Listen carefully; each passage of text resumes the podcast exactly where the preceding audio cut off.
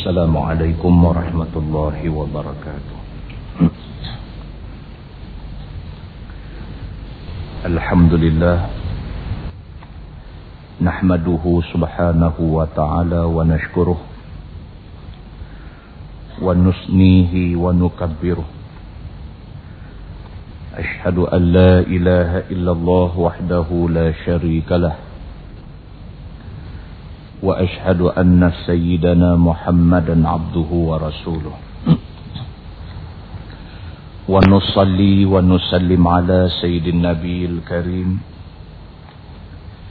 سيدنا وحبيبنا ومولانا محمدا الأمين وعلى آله وأصحابه أجمعين. أما بعد أيها المؤمنون اتقوا الله أوصيكم وإياي بتقوى الله فقد فاز المتقون Muslimin dan muslimat mudah-mudahan dirahmati Allah Subhanahu wa taala. Di dalam sebuah hadis riwayat daripada Abdullah bin Mas'ud radhiyallahu anhu Katanya Nabi sallallahu alaihi wasallam bersabda Sabda Nabi manhu mani la yashba'an talibul ilmi wa talibud dunya. Wa huma la yastawiyan. Amma talibul ilmi fayazdadu ridan minar rahman wa amma talibud dunya fayazdadu fi tughyan thumma qara'a a'udzu billahi minasy syaithanir rajim innama yakhshallaha min ibadihi ulama wa qara'a a'udzu billahi minasy syaithanir rajim كلا إن الإنسان ليطغى الرآه استغنى صدق الله العظيم أو كما قال Abdullah ibn Mas'ud menceritakan kata dia Nabi sallallahu alaihi wasallam bersabda sabda Nabi ada dua kerakusan rakus tamak ada dua jenis gelojoh. La yashba'an.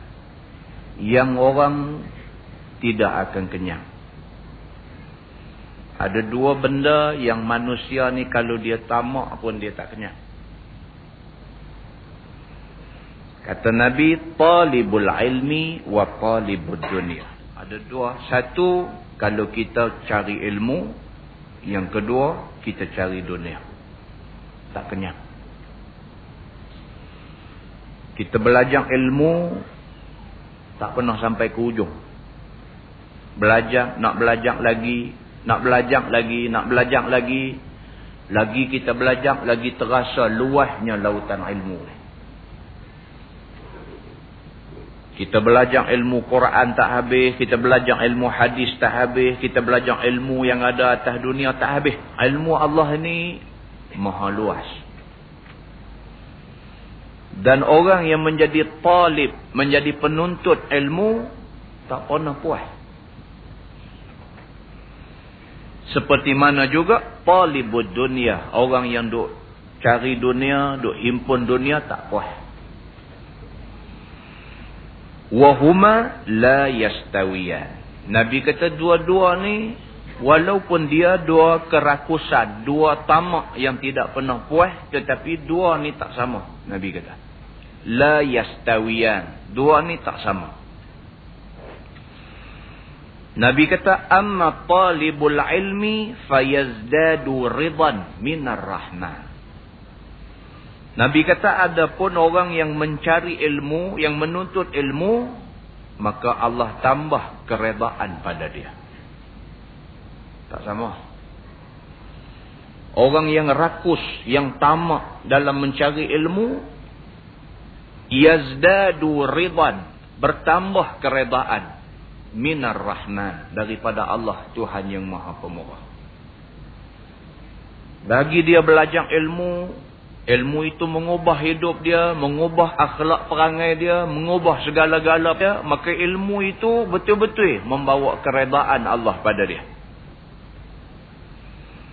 wa amma talibud dunya fayazdadu fit tughyan Nabi kata tetapi orang-orang yang dunia, yang mengumpul dunia, yang menghimpun dunia, maka betam sifat melampau dan sesat mereka itu. Dengan kerana tamak haloba nak hidup dunia, berkelahi adik-beradik. Kelahi. Adik dengan abang tak bercakap. Abang dengan kakak tak bercakap. Adik dengan tak bercakap habis. Kerana dunia. Maka yang bertambah kepada orang yang cari ilmu ini, maka bertambah kepada orang yang mencari dunia ini, fayazdadu fit tughyan. Makin melampau dia. Summa qara'a. Kemudian Nabi baca sepotong ayat Quran, Allah berfirman, a'udzubillahi minasyaitonirrajim, innama yakhsyallaha min ibadihil ulama. Allah sebut dalam ayat itu sesungguhnya yang takut kepada Allah sebenarnya ialah ulama. Ulama takut pada Allah. Kemudian Nabi baca sepotong ayat lain Allah berfirman A'udzubillahi minasyaitonirrajim Kalla innal insana la yatgha ar-ra'ahu istaghna Allah kata kalla jangan begitu. Kalla maknanya Tuhan nasihat. Hampa jangan macam tu. Jangan buat macam tu. Innal insana la yatgha. Allah sebut dalam ayat tu sesungguhnya manusia nama kata manusia ni la yatgha, melampau. Nama kata manusia ni yang Allah tak bagi tu yang dia nak buat sangat. Yang Allah larang tu yang dia nak buat sangat. Itu manusia. Manusia ini layatra. Melampau dia. Ar-ra'ahustagna. Kerana manusia melihat dan merasa dia sudah cukup kaya. Maka dia tak peduli pada perintah Allah. Hmm. Tuhan sebut. Bukan manusia sebut ni. Ayat ni kita duk baca, duk baca dalam semayang. Allah sebut. Manusia ni kebanyakannya jadi begitu. Allah uji dengan kedudukan. Allah uji dengan duit ringgit. Allah uji dengan kuasa. Allah uji dengan pengaruh. Allah uji dengan benda-benda yang macam ni. Innal insana la yatra. Dia jadi melampau. Melampau dia sampai ke peringkat. Ar-ra'ahustagna. Dia rasa dia dah istirna. Dia rasa dia dah kaya dah. Dia tak perlu kepada apa-apa lagi dah. Saya biasa jumpa orang kaya seorang korporat millionaire lah dia ni. Saja sembang-sembang dengan dia, kita bawa sembang kita tupi ke satu tajuk. Kita kata kat dia, Yalah sungguh pun kita kaya, sungguh pun negara kita kaya, tapi kita kena ingat kekayaan ni semua pun Allah yang bagi. Allah boleh ambil balik sekelip mata. Kata kat dia. Dengan kerana tu kita kena jaga. Kita jangan langgar perintah Allah. Kita kena selalu doa pada Allah. Dia kata elok juga ustaz. Kalau ustaz pergi ceramah belah-belah kampung. Orang-orang kampung hak susah-susah ni. Ustaz mau pesan kerap kat mereka benda ni. Bukan pesan kat dia. Dia dia kata balik kat kita kita elok ustaz kalau ustaz pergi bercakap ke orang kampung hak depa ni susah-susah ni mau pesan kerap pergi kat depa ni. Suruh depa ni doa kat Tuhan kerap sikit. Kita pun jadi terkejutlah. Kita tujuan nak abang kat dia. Dia kata tak betul. Dia kata depan ni kadang-kadang ustaz. Dia kata susah. Kita nak ubah attitude depan ni. Kita nak ubah sikap depan ni. Susah. Depan ni miskin. Tapi tak mau nak usaha bagi jadi kaya. Tak mau nak usaha bagi jadi senang. Dia kata ustaz mau pergi abang kat depan ni. Mau usaha lebih sikit. Mau doa kat Tuhan. Bagi Tuhan bagi. Dia. Staghna. Dia rasa dia dah okey lah. Dia dah kaya dah. Dia dah cukup dah. Doa apa lagi? Hak dia nak nak semua dah. Apa yang kita nak? Saya tanya yang tu. Apa yang kita nak? Yang kita duk kerja susah payah ni pasal apa? Kita nak apa? Nak duit. Yang dah pencin dah pergi minta kerja lagi ni pasal apa? Pasal duit lah. Secara jujur kita bercakap. Secara jujurnya orang yang dah pencin pergi minta sambung kerja lagi ni pasal apa? Pasal duit. Ha? Saya tahu. So kalau ultimately kemuncak kepada yang kita duk nak ni ialah duit. Dia kata. Kalau kita dah ada duit, tak payah minta apa. Hak tu yang kita nak pun. Dia melihat begitu. Dia tak melihat doa itu bukan saja soal doa minta duit. Tapi doa minta hidayah. Minta iman. Minta keselamatan. Minta kesehatan. Itu semua kena doa tu. Kalau tidak Allah boleh tak bagi.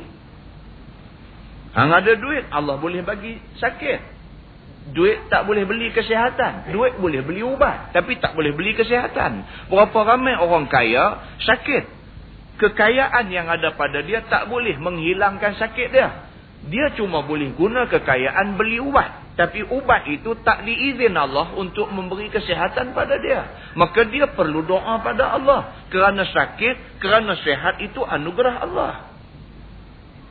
Tapi manusia selagi dia tak sakit, manusia selagi dia tak kena apa-apa kesusahan, selagi itu dia terlupa kepada Allah subhanahu wa ta'ala. Pasal apa?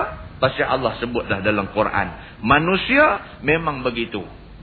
Ar-ra'ahu staghna. Dia melihat dia sudah cukup kaya. Muslimin dan muslimat yang dirahmati Allah sekalian.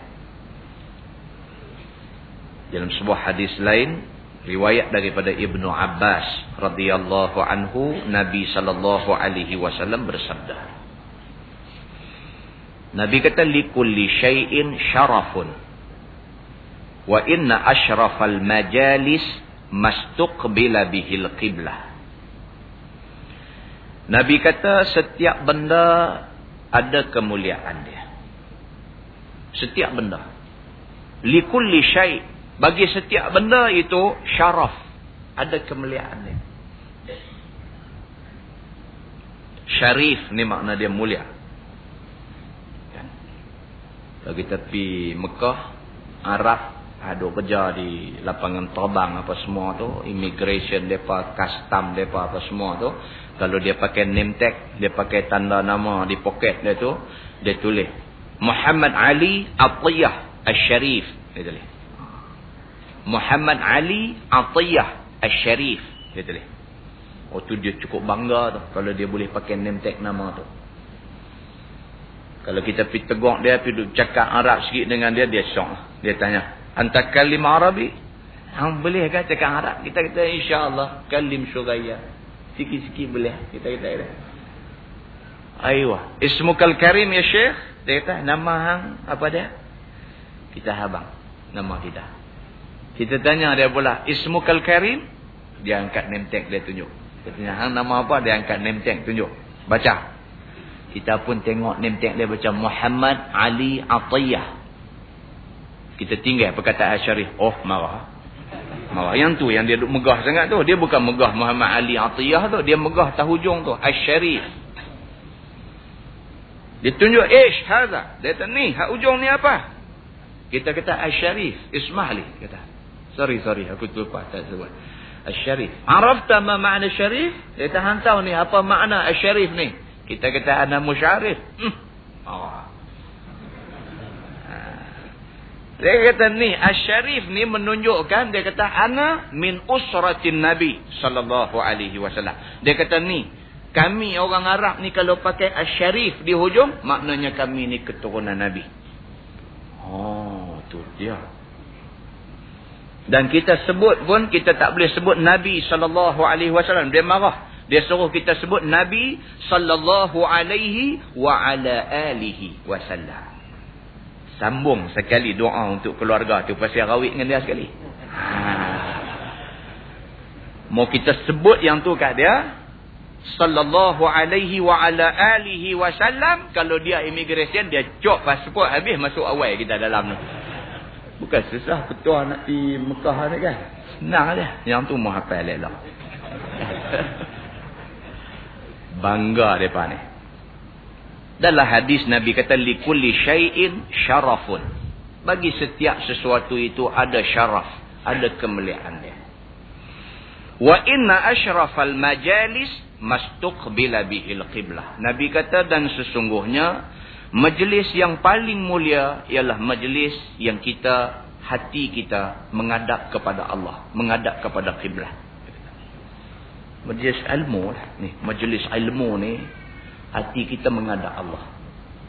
Al-Qiblah itu simbol kepada Allah subhanahu wa ta'ala Tuhan yang maha besar. Orang tanya Baitullah ni makna apa Ustaz? Kita kata maknanya rumah Allah. Oh Allah duduk situ kah? kata dah dah tapi Islam nak membawa umat dia kepada satu arah maka kiblat dipilih untuk dijadikan arah umat Islam mengadap itu saja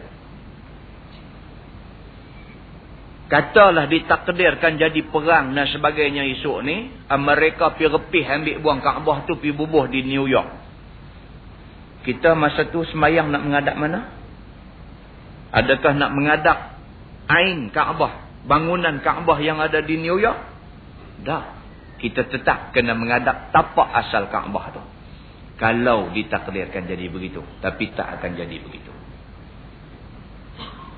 Maknanya itu jawapan kepada orang yang kata orang Islam sembah rumah tu. Sembah ketua batu tu. Tak. Kita bukan sembah tu. Kita disuruh oleh Allah menghadap ke satu arah. Sebagai simbol kepada solidariti. Simbol kepada perpaduan umat Islam. Hang duk di bumi mana pun menghadap satu arah. Perpaduan umat Islam. Kalau Kaabah tu dicabut boh di negeri lain pun, kita tetap mengadap ke situ juga. Kita tak ikut di mana tempat baru diletakkan Kaabah tu. Benda ni sudah dibahaskan oleh ulama. Muslimin dan muslimat yang dirahmati Allah sekalian. Maka sebaik-baik majlis ialah majlis yang hati kita mengadap Allah subhanahu wa ta'ala. Kata Nabi sallallahu alaihi wasallam. Jadi kita bersyukur kepada Allah. Allah pilih kita untuk duduk dalam majlis yang sebaik-baik ini. Ya, mudah-mudahan majlis ini memberi peringatan kita kepada Allah subhanahu ta'ala. Mudah-mudahan muqaddimah itu memberi manfaat kepada kita semua insyaAllah. Kita menggunakan kitab muhimmah. Muhimmah pada ilmu hadis. Kita sampai di muka surat 34. Muka surat 34 kita sampai di bawah tu dia kata ini suatu tanbih pula. Pada malam ini dia nak tengok satu cerita baru. Kata dia ini suatu tanbih pada menyatakan tahajur dan tasyamun. Tahajur ataupun tasyamun membawa maksud pulau memulau kita pulau kawan kita, kita tak bercakap dengan dia. Dia pulau kita, dia tak mau nak berhubung, nak bergaul dengan kita. Dia panggil tahajur ataupun dia panggil tasyamun. Telah mengeluarkan oleh Ahmad dan Tabrani daripada Nabi wasallam bahawa sesungguhnya sabda ia tiada halal bagi seorang muslim meninggalkan ia akan bertutur akan saudaranya yang Islam itu lebih daripada tiga hari. Itu asas apa yang kita nak cakap pada malam ini. Apa yang kita nak cerita pada malam ini ialah soal kita tak mau bercakap dengan satu orang sahabat kita lebih daripada tiga hari maka perbuatan itu adalah satu perbuatan yang amat tidak disukai oleh Allah subhanahu wa ta'ala. Satu benda yang kita nak kena ingat ialah Islam ini adalah agama berbaik-baik. Itu asas kepada agama Islam. Asas kepada agama Islam ialah berbaik-baik dan tidak ada buruk sangka. Itu asas kepada agama Islam Sehingga kan Nabi sallallahu alaihi wasallam sendiri dikelilingi oleh sahabat-sahabat yang mempunyai rekod yang berbagai-bagai sebelum depa masuk Islam. Di kiri kanan Nabi Sayyidina Umar Al-Khattab, satu orang samsing besar, satu orang penagih arak yang cukup kuat sebelum Islam. Nabi sallallahu alaihi wasallam menerima Sayyidina Umar Al-Khattab bukan selepas seminggu, bukan selepas dua minggu, bukan selepas sebulan, bukan selepas setahun dia masuk Islam. Tapi Nabi terima Sayyidina Umar Al-Khattab hari pertama dia masuk Islam. Nabi terima dia dengan hati yang cukup bersih. Walhal Nabi bukan tak tahu siapa Umar Al-Khattab. Walhal Nabi bukan tak tahu rekod lama Umar Al-Khattab. Tetapi apabila Umar Al-Khattab menyatakan keislaman dia di depan Nabi. Nabi terima dia tanpa sikit pun prejudis pada dia. Nabi terima dia dengan hati yang suci bersih. Maka itulah asas. Itulah asas kepada Islam yang kita mengaku sebagai agama kita pada hari ini. Sebab dalam Quran Allah Subhanahu wa taala berfirman, "A'udzubillahi minasyaitonir rajim, wa'budullah wa la tusyriku bihi syai'a." Wa bil walidaini ihsana. Wa bidzil qurba wal yatama wal masakin wal jari dzil qurba wal jaril junubi wasahibi bil janbi wabni sabil wa ma malakat aymanukum. Sadaqallahul azim. Itu ayat Quran tu. Allah sebut dalam ayat itu kata dia wa'budullah. Sembahlah Allah. Ayat Quran ni kalau kita baca kalau kita teliti kita boleh rasa zuk kita boleh rasa satu keajaiban satu rasa yang dalam dalam diri kita Allah subhanahu wa ta'ala bukan saja dia perintah kita cara kasar. Bahkan Allah subhanahu wa ta'ala semacam pujuk kita. Seakan-akan membelai kita. Dia suruh kita dengan cara yang cukup lembut. Wa'budullah. Hendaklah kamu sembah Allah. Wala tushriku bihi syai'ah. Jangan sekali-kali kamu syirik sesuatu pun dengan aku. Allah subhanahu wa ta'ala suruh manusia, suruh sembah dia, suruh abdi diri pada dia tanpa memberi peluang kepada benda lain. Tumpang dia. Tak boleh. Kita tunduk kepada Allah solid. Sepenuh hati. Hanya kepada Allah subhanahu wa ta'ala. Wabil walidaini ihsanah. Allah suruh dengan ibu bapa berbuat baik. Wabidil qurba Allah subhanahu wa ta'ala ingatkan kita dengan adik-beradik buat baik. Wal yatama dengan anak yatim buat baik. Hari ini depa anak yatim tidak mustahil minggu depan anak kita jadi anak yatim. Hari ini dia anak yatim tidak mustahil bulan depan cucu kita jadi anak yatim. Maka Allah subhanahu wa ta'ala ingatkan kita wal yatama dan anak yatim buat baik. Wal masakin dengan orang miskin buat baik. Wal jari zil qurba dengan jiran yang dekat buat baik. Wal jaril junub dan jiran yang jauh buat baik. Pada ayat ini maka Imam Nawawi rahimahullahu taala memahamkan bahawa yang dikatakan jiran itu ialah 40 buah rumah yang ada di keliling rumah kita. Yang semua mereka ini perlu kita buat baik. Wabni sabil. Disuruh kita buat baik kepada orang yang berada pada sabilillah. Orang yang berada di dalam musafir kerana Allah. Wama malakat aimanukum. Dan juga kepada hamba-hamba yang dimiliki. Itu asas agama Islam. Asas dia apa? Buat baik. Dengan semua orang, kita kena buat baik. Maka pada malam ini, kita nak baca cerita pasal Allah subhanahu wa ta'ala memerintahkan kita orang Islam jangan sekali-kali melakukan perbuatan yang boleh menimbulkan suasana tidak baik. Kata dia bahawa sesungguhnya bersabda ia tidak halal bagi seorang Muslim meninggalkan ia akan bertutur akan seorang Islam itu lebih daripada tiga hari. Maka bahawa sesungguhnya cenderunglah keduanya daripada hak selama ada keduanya itu atas mengekali keduanya. Dua-dua pihak yang tak bertegur. A tak bercakap dengan B.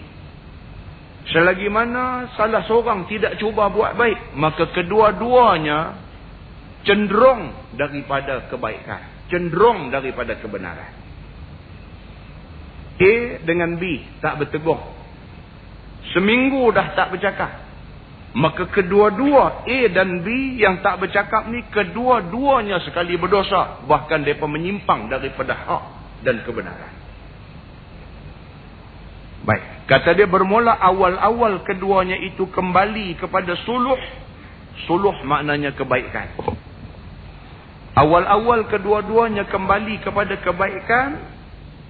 Nescaya adalah yang terdahulu kembali itu akan kafarah bagi dosanya. Orang yang mula-mula sekali dia anggap baik di sisi syarak. Ialah orang yang mula-mula sekali mencetuskan semula persahabatan di antara mereka berdua. Kata dia, dan jika ia memberi salam, maka tiada menerima dan menolak ia atas atas salamnya, maka nescaya mengembalikan atasnya oleh malaikat dan mengembalikan atas yang lainnya itu oleh syaitan. Bila A dan B tak bercakap, kawan yang baik ialah kawan yang mula bagi salam. Dan apabila kawan ni mula bagi salam, kawan sana tak mau jawab salam. Maka kawan yang bagi salam itu, dia kata bersama malaikat. Dan kawan yang tak mau jawab salam itu, bersama syaitan. Nah. Malam ni juga, kita kena cek balik diri kita. Ada tak ada kita tak bercakap dengan siapa-siapa. Kalau ada, balik bagi salam. Nak pergi rumah dia kau lewat dah telefon pergi kat dia. Assalamualaikum kata kat dia. Dia kata Waalaikumsalam. Siapa ni? Ni kawan hak tak cakap banyak hari dah. Kata. Dia kata semek ke? Tak silap dah kata kat dia. Dia letak ke dukung kata. Maka dia bersama syaitan. Kita dah suara dah kita dah suat tangan nak berbaik-baik dengan dia, dia tak mau. Maka dia kata di sini, maka orang yang menolak itu adalah orang yang dipengaruhi syaitan. Dan jikalau mati keduanya atas mengekali keduanya seperti yang demikian itu, nescaya tiada masuk keduanya ke dalam syurga, hal keadaannya berhimpun selama-lamanya di neraka. Itu dia. Kalau sekiranya berkelahi itu bawa sampai mati. Sampai habis umur. Dia ada tak bercakap dengan satu kawan dia. Maka mengekali mereka itu di dalam tempat azab Allah subhanahu wa ta'ala. Dan telah mengeluarkan oleh Abu Daud dan Nasai. Tiada halal bagi seorang Muslim bahawa meninggalkan ia bertutur akan seorang yang Islam itu terlebih daripada tiga hari. Maka barang siapa yang meninggalkan ia lebih daripada tiga hari dan mati ia, nescaya masuk ke dalam neraka. Itu hadis daripada Imam Abu Daud dan Imam An-Nasai. Barang siapa yang kekalkan tidak bercakap di antara dua orang kawan, dia tak bercakap dengan kawan tu, dia kekalkan sampailah hari mati dia, dia tak bercakap dengan orang tu. Maka di neraka lah tempat mereka ini. Kalau kita nak tengok dalam hadis, ada hadis riwayat daripada Abi Ayyub Al-Ansari.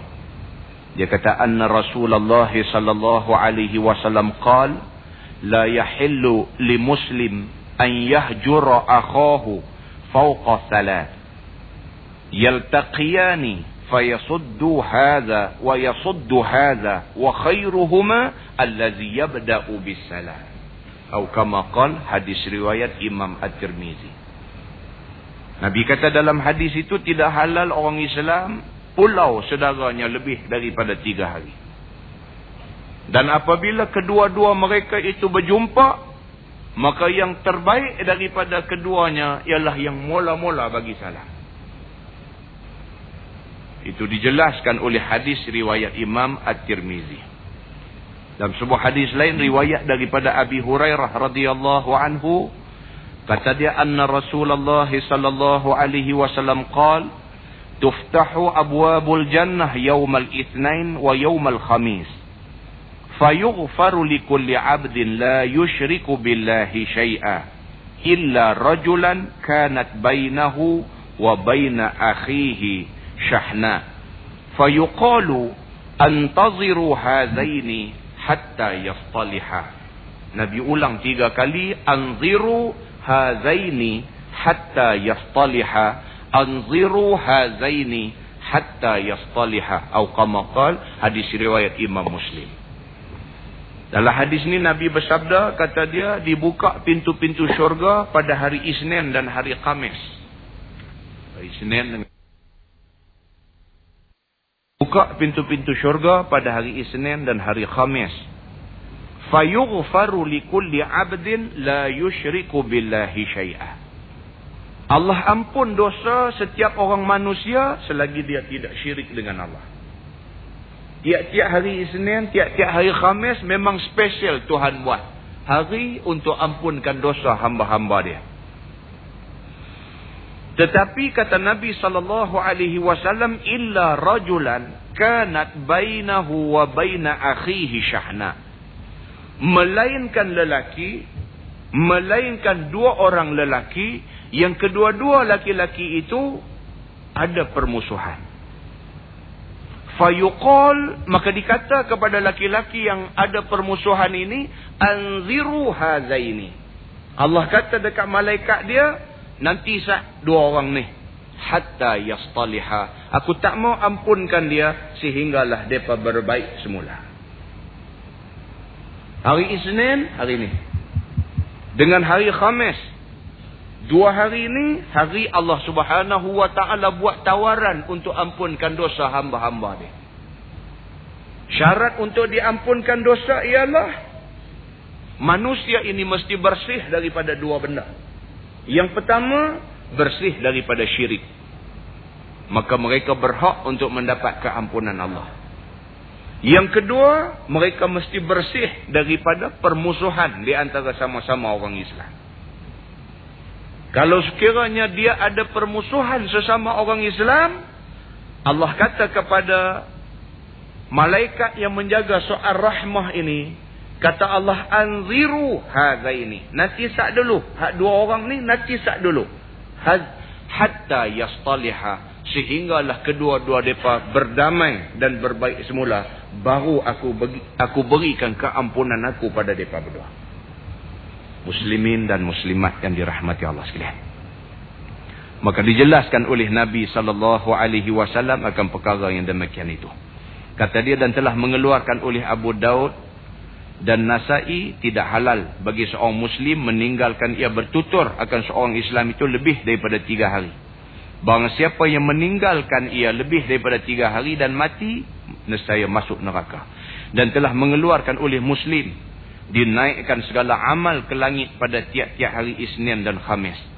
Maka mengampun Allah Azza wa Jalla yang demikian hari itu bagi orang yang tidak syirik dengan Allah akan sesuatu. Melainkan orang yang ada antaranya dan antara sedaranya itu berdengki-dengki. Ini yang lain pula.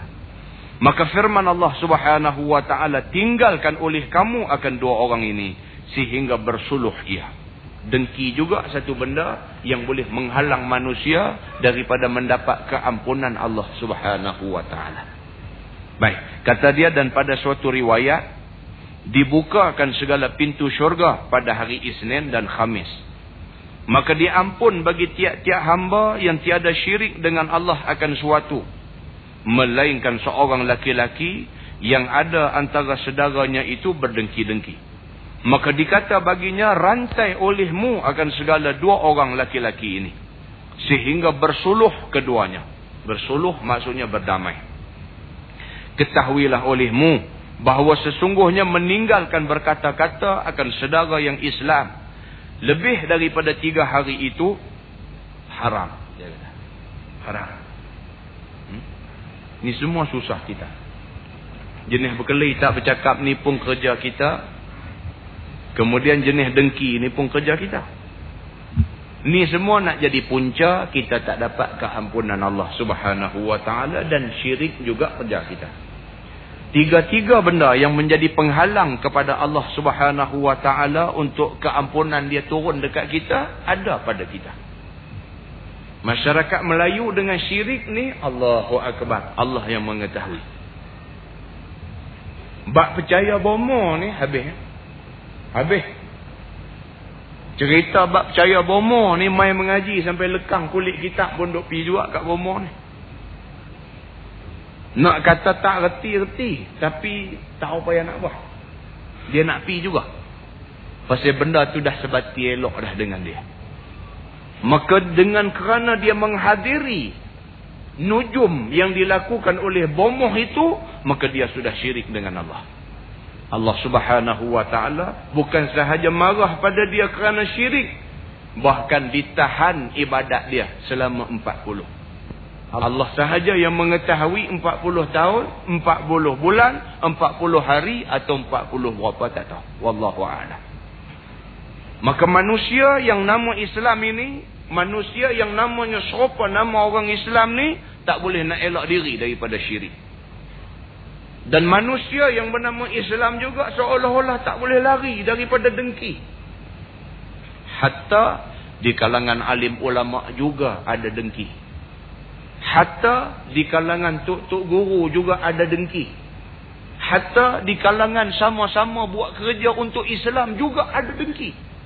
Hatta di sama-sama golongan yang mengharapkan keredaan Allah juga ada dengki. Maka demikianlah manusia seolah-olahnya tidak boleh lari daripada sifat dengki ini. Sehingga akan dikatakan orang yang berdengki di antara satu sama lain itu diperintahkan supaya dirantai sahaja mereka itu. Sehinggalah mereka berdamai di antara keduanya.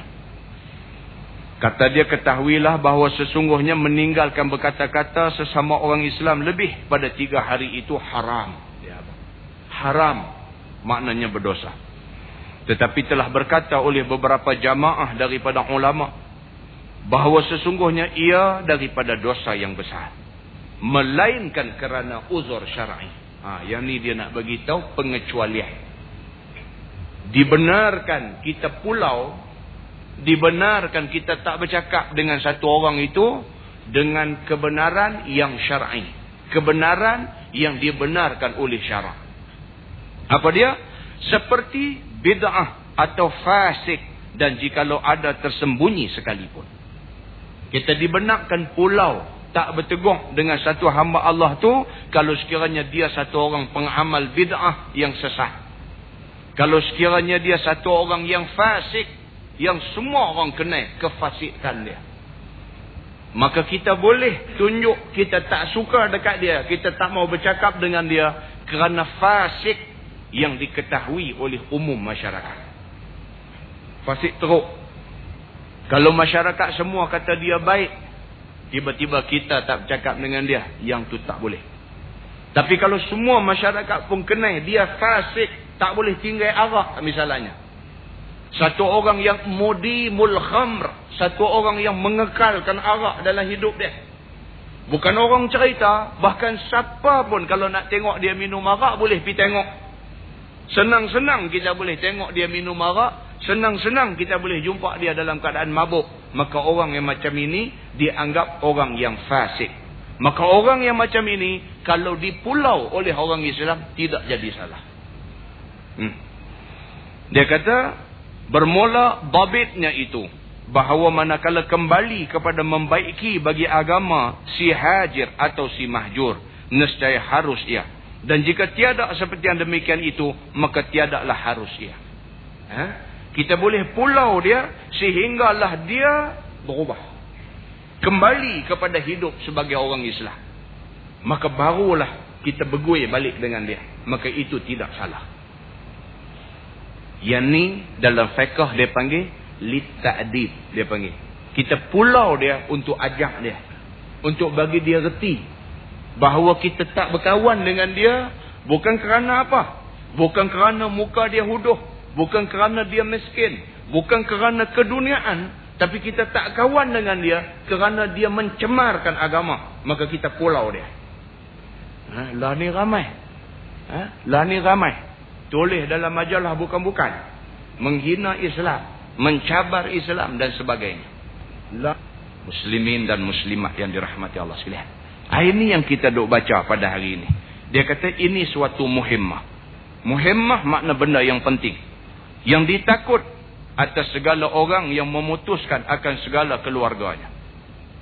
Maka yang demikian itu sebab bermarah-marahan dan sebab berkelahi-kelahian dan sebab bersakit hati bertambah pula hasad yang ini dengki berdengki maka sekalian yang tersebut itu dosa yang besar lagi kena murka Allah Subhanahu wa taala dan laknatnya hak tak boleh ni ialah kalau sekiranya kita pulau keluarga kita kita pula orang Islam pasti apa? Bila diselidik-selidik, punca kita kita pulau dia, punca kita tak bertegung dengan dia kerana marah aja.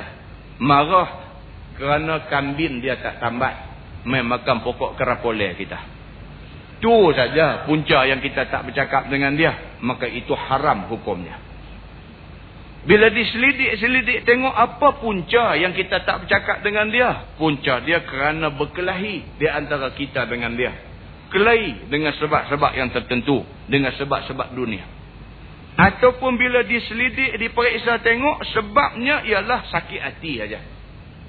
Bukan ada satu sebab yang dibenarkan oleh syarak. Cuma sakit hati saja. Pasal apa? Pasal tengok dia tambah rumah besar pada rumah kita. Sakit hati. Dah sakit hati, pergi buat cerita ke orang lain. Hmm. Tu yang tambah tu duit rasuah tu. Tu cerita dia. Bila cerita tu pusing balik mai kat kawah tambah rumah ni, marah lah.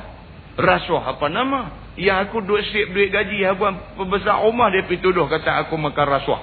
Itu ceritanya. Jadi akhirnya jadi berkelahi sampai tak berteguh. Itu bukanlah pulau memulau ataupun berkelahi yang dibenarkan oleh syarak yang macam tu adalah salah dan dilaknat oleh Allah Subhanahu wa taala. Firman Allah Subhanahu wa taala, "A'udzu billahi minasyaitonir rajim, walladzina yanquduna 'ahdallahi min ba'di mitsaqih wa yaqta'una ma amara Allahu bihi an yusala fil ard ulaika lahum lahumul la'nat la'nah wa lahum su'ud dar." dan artinya segala mereka yang membinasakan mereka itu akan janji Allah Ta'ala kemudian daripada berjanjinya ini cerita orang yang mukir janji dengan Tuhan ha? janji dengan Tuhan lain tiba-tiba buat lain kita ni ada dua janji satu janji masa alam arwah dalam Quran Tuhan cerita dalam Quran, Tuhan cerita tentang janji kita dengan dia. Masa kita duduk dalam alam arwah, duduk dalam rahim mak kita lagi dah. Allah tanya kita masa tu. Allah tanya roh kita. Allah kata, Alastu bi rabbikum. Bukankah aku Tuhan kamu semua? Qalu bala syahidna. Maka jawab semua roh pada masa tu. Bahkan kami naik saksi. Itu janji kita yang pertama dengan Allah. Kemudiannya kita dilahirkan ke muka bumi ini. Dalam perut mak lagi dah dah buat janji dengan Allah. Janji bahawa Allah itulah Tuhan kita. Tak ada Tuhan lain lah. Janji bahawa apa juga yang Tuhan suruh kita akan buat.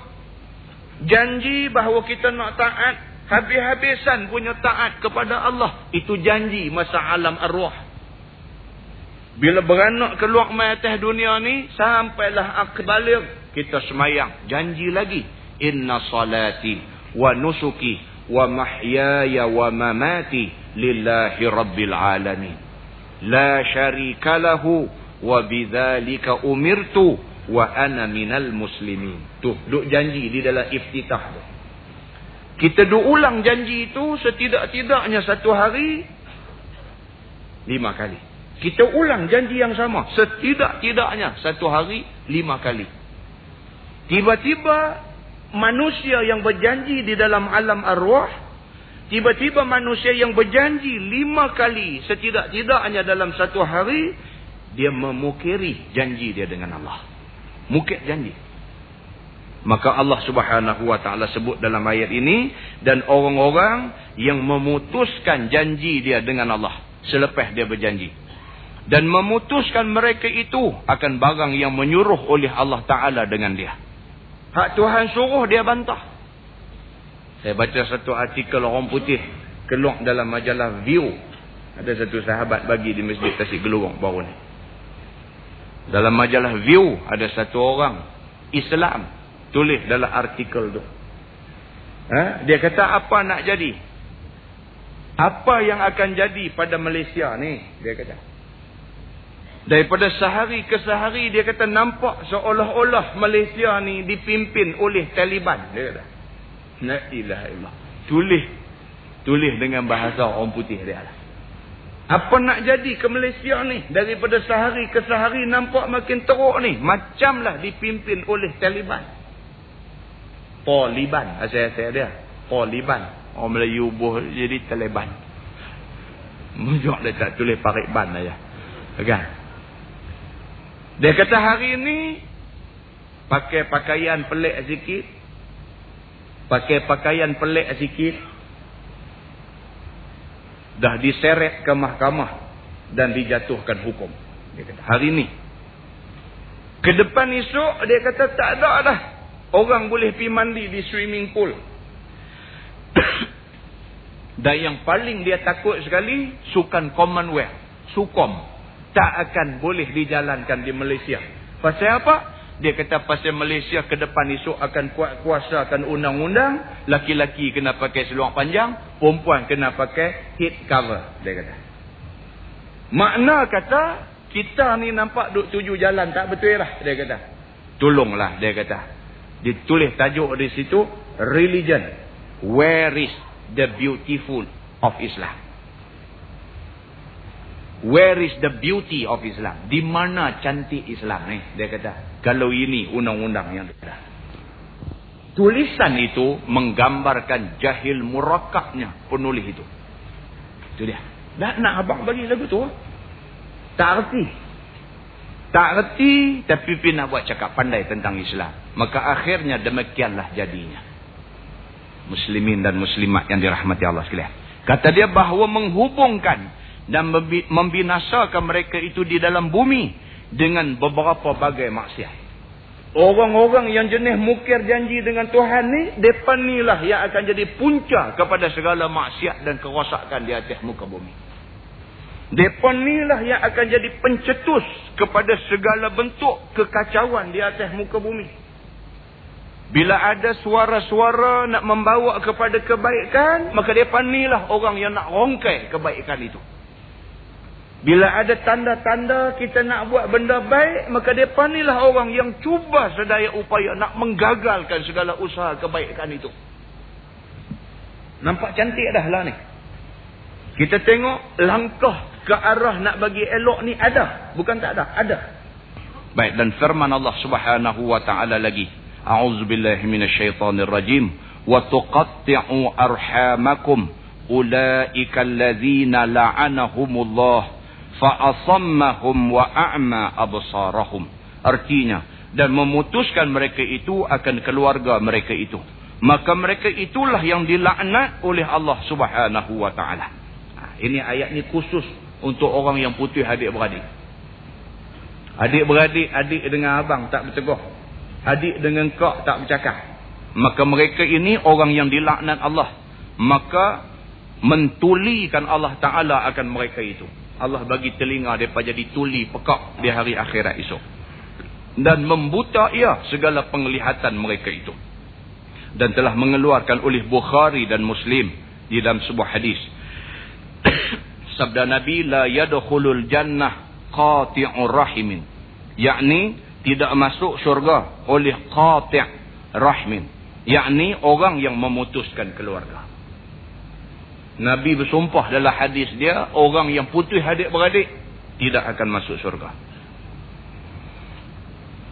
Dan telah mengeluarkan oleh Tabrani daripada Jabir telah berkata ia telah keluar atas kami Rasulullah sallallahu alaihi wasallam dan sekalian kami berhimpun semuanya.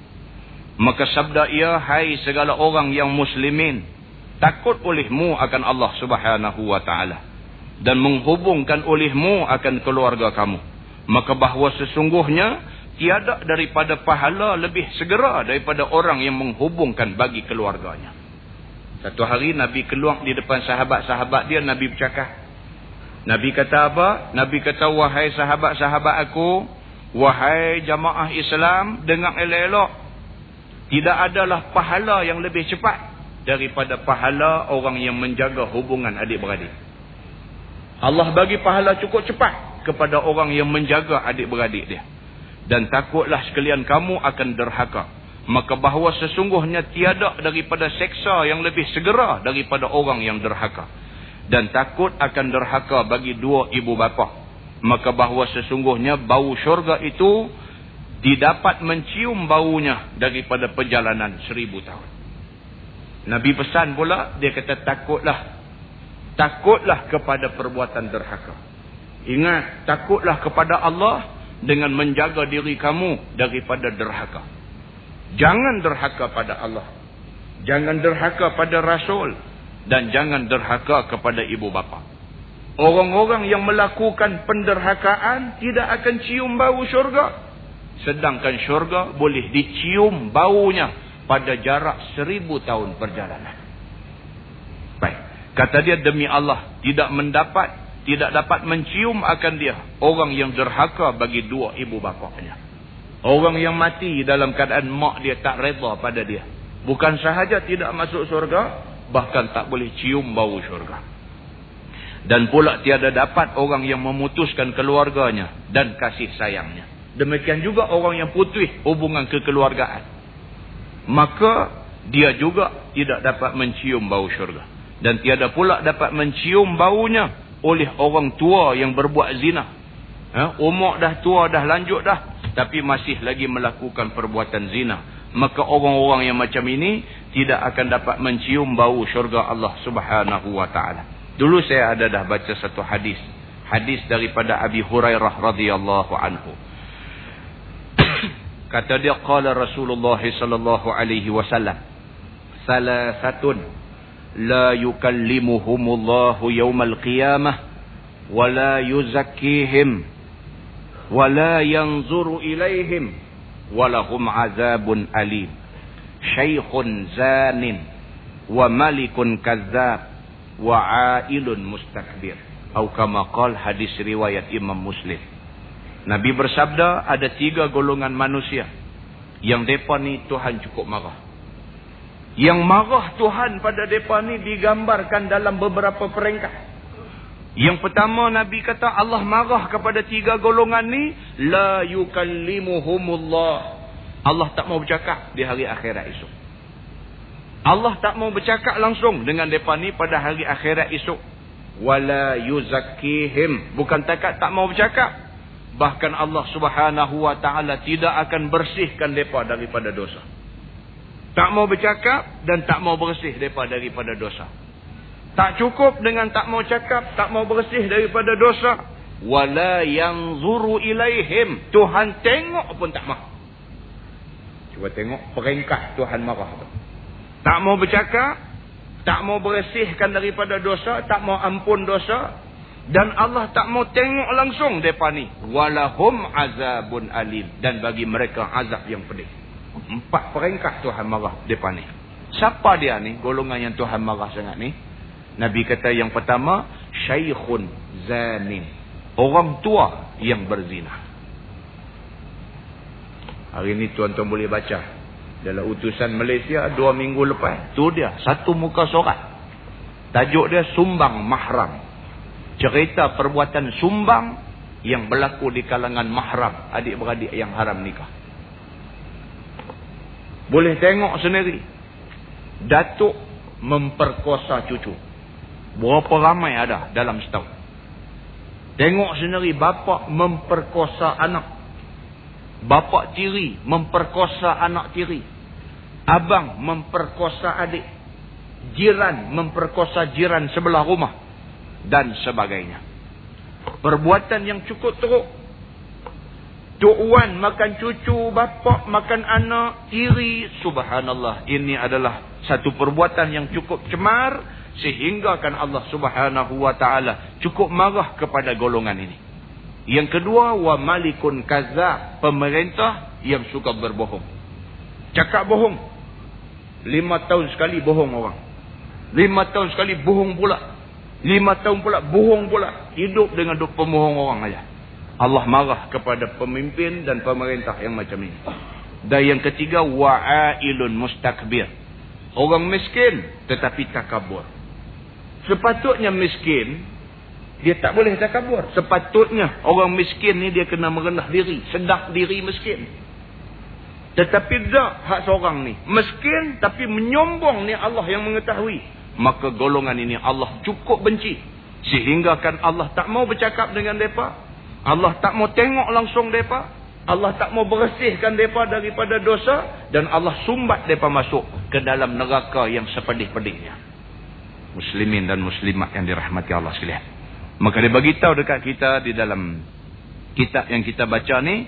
Bahawa orang tua yang melakukan zina amat dibenci Allah subhanahu wa ta'ala. Dan tiada dapat pula orang yang menghela akan kainnya kerana kemegahan dan membesarkan diri. Ha? Jenis duk pakai kain labuh heret lantai ni. Berapa kali jumpa dah ni tajuk ni ni. Depa duk tak mau pakai juga. Ha? Dia kata orang yang menghela kain maksudnya pakai kain labuh. Depa duk takwil hadis tu pula. Depa kata tak eh yang Nabi kata Allah tak terima semayang orang yang pakai kain labuh ni kalau dia pakai dengan sombong. Dia kata kalau dia tak sombong tak apa. Tak pasal apa yang duk labuh tu? Orang tanya. Pasal apa yang duk labuh tu? Dia kata saja. Tak boleh duk jawab saja. Bila Nabi SAW kata, Ma asfala minal ka'baini minal izari fafinnar. Nabi kata. Maka apa yang labuh daripada kain yang dipakai semayang ni. Maka itu bahagian api neraka. Mana bahagian kain yang melabuhi buku lali. Ka'bain makna dia buku lali. Maka itu bahagian api neraka. Mai hadis lain dia kata innallaha la yaqbalu salata rajulin musbil. Sesungguhnya Allah tidak terima orang yang semayang berkain labuh. Kita dah jumpa hadis ni penek eh lah kain tu apa yang nak susahnya? Dah tak mau penek hidup tengkang. Ini yang susah. Kita pasal apa? Kita apabila mendengar ilmu suka berdebat tidak suka beramal dengan ilmu itu. Berbeza dengan para sahabat Nabi. Para sahabat Nabi ilmu yang mereka terima untuk diamalkan. Bukan ilmu itu untuk dicanang-canangkan. Bukan ilmu itu untuk didabik dada. Bukan ilmu itu untuk dibuat pandai berdebat. Bukan ilmu itu untuk dicari kemegahan. Tetapi ilmu untuk diamalkan. Dengar aja balik buat. Dengar aja balik buat. Maka mereka menjadi golongan yang mendapat keredaan Allah subhanahu wa ta'ala. Hmm? Malam ni dia ulang lagi sekali. Dia kata orang yang menghela kain kerana kemegahan dan membesarkan diri. Sabda Nabi sallallahu alaihi wasallam innamal kibriya ulillahi rabbil alamin. Yakni hanya sesungguhnya yang kebesaran itu hanya bagi Allah subhanahu wa ta'ala. Tuhan sekalian alam. Yang hak boleh takabur. Kibria daripada perkataan kabbar. Takabur. Takabur daripada perkataan kabir. Besar. Takabur makna dia membesarkan diri. Yang boleh membesarkan diri ini. Allah. Rabbul alamin. Allah Tuhan semesta alam saja. Kita tak boleh. Mai pula ayat dalam surah Luqman Allah kata apa? Wala tamshi fil ardi maraha. Jangan sekali-kali kamu berjalan atas muka bumi ini maraha dalam keadaan rasa sombong, tak ketahuan seseorang diri. Berasa besar. Berasa terkenal. Berasa hebat. Berasa orang semua tengok kat dia. Itu semua jangan. Kata Allah subhanahu wa ta'ala dalam ayat dia. Pasal apa? Pasal sifat takabur, sifat kibria itu hanyalah sifat yang layak dimiliki oleh Allah Subhanahu wa taala dan tidak layak dimiliki oleh manusia. Dan telah mengeluarkan oleh Ahmad bahwasanya segala amal anak Adam itu didatangkan pada tiap-tiap hari Khamis malam Jumaat maka tiada diterima amal orang yang memutuskan rahim ha? dia kata telah datang satu hadis menceritakan bahawa Allah subhanahu wa ta'ala terima amal kita tiap-tiap malam Khamis malam Jumaat maka Allah subhanahu wa ta'ala terima amal manusia kecuali amal orang yang memutuskan silaturahim maka tidak diterima di sisi Allah subhanahu wa ta'ala wallahu a'lam Lepas ini kita sambung dan telah mengeluarkan oleh Asbihani. Wallahu a'lam. Mudah-mudahan apa yang kita kongsi sama-sama malam ni ada kebaikannya di sisi Allah Subhanahu wa taala mana yang terkasar, mana yang tersilap dan sebagainya. Saya mohon ampun daripada Allah Subhanahu Wa Taala. Saya minta maaf daripada tuan-tuan semua. Sesungguhnya yang baik itu daripada Allah, yang tidak baik itu daripada silap saya sendiri. Aku lu kauli haza wa astaghfirullah al azim li walakum. Assalamualaikum warahmatullahi wabarakatuh.